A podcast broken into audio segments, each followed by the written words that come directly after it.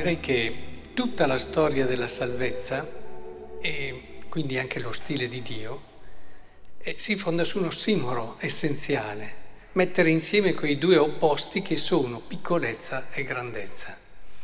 Ed è bello così, perché tu Betlemme di Efrata, così piccola per essere fra i villaggi di Giuda, piccola, da te uscirà colui che deve essere il dominatore del mondo piccolo e grande.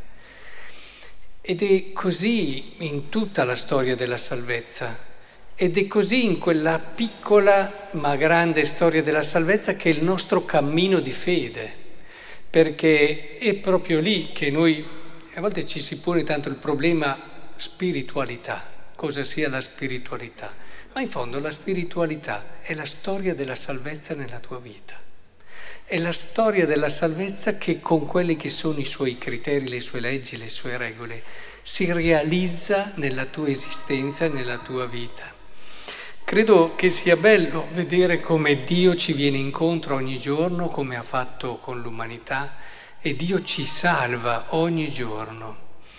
E, e questo ci deve ricordare sempre che proprio perché siamo salvati non dobbiamo dimenticare di essere piccoli non ci possiamo salvare da soli.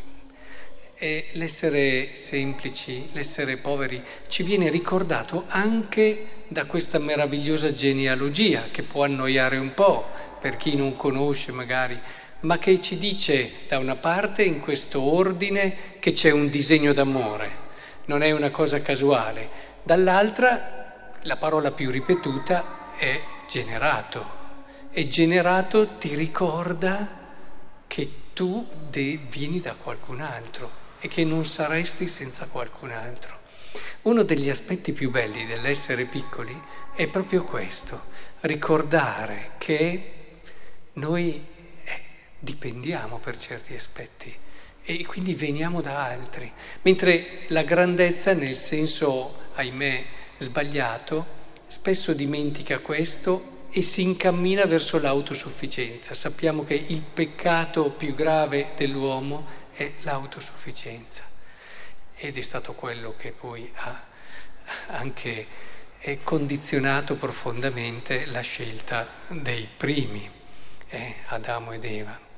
Ora, in questo senso, penso che sia molto importante allora riconoscere oggi in questo essere piccoli, eh, il mistero della grandezza di Maria, perché oggi ricordiamo la sua nascita e, e quindi il dipendere da, da Anna e da Gioacchino, dicevamo, generata da Anna e da Gioacchino potremmo dire e, e, tutto, compreso il dono meraviglioso, inestimabile della sua immacolata concezione e tutto quello che è stato, lei ha sempre avuto ben chiaro che veniva da Dio.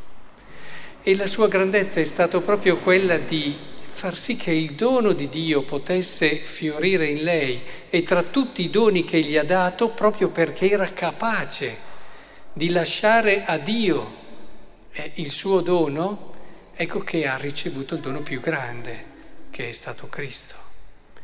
Eh, vedete, anche noi, nella misura in cui siamo capaci di riconoscere i doni che Dio ha fatto nella nostra vita senza impossessarcene in modo in, in, come dire, improprio, eh, ci prepariamo, prepariamo il cuore a ricevere i grandi doni di Dio. Dio non ci darà mai i suoi grandi doni se non abbiamo un cuore come quello di Maria che sa sempre dare a Dio il suo posto e riconoscere a Dio il suo ruolo, perché ci farebbero male. Non è che dica, beh, solo se mi riconosci allora ti do i doni, ma ci farebbero male. E sapete com'è facile? È facile, no? Appoggiarsi sulle proprie capacità, sulle proprie qualità, sui propri successi, sulle cose che riusciamo a fare. Com'è importante invece rimanere sempre belli lucidi, no? Tutto viene da Dio. Noi ci mettiamo sì la nostra libertà, ma per custodire e far fiorire il dono di Dio. Un metterci una libertà, un impegnarci che non ci fa sentire bravi. Domenica scorsa se dovessi riassumere il titolo della omelia, era diventare santi senza sentirsi bravi. Questo è proprio del cristianesimo, lo specifico del cristianesimo ed è bellissimo.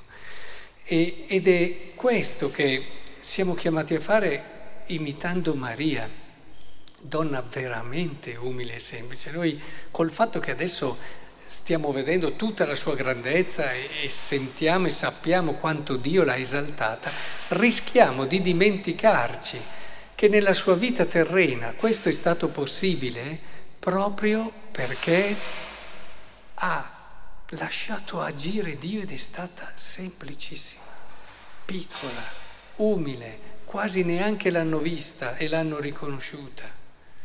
Quindi eh, sarebbe bello che il Signore ci desse questa grazia, che il segreto è il segreto per vivere una vita bella, no? gioire delle cose belle degli altri, eh, fare di tutto per parlare degli altri, non di noi, delle cose belle che gli altri riescono a fare molto meglio di noi, dire soprattutto quelle riempire gli altri di tutta la bellezza che vediamo intorno, senza scivolare in quel parlare di noi stessi che è sempre molto pericoloso avere quell'animo leggero che permette a Dio di fare grandi cose nella nostra vita, ma non grandi cose perché così ci sentiamo bravi che abbiamo fatto grandi cose naturalmente, proprio per quello che dicevo prima.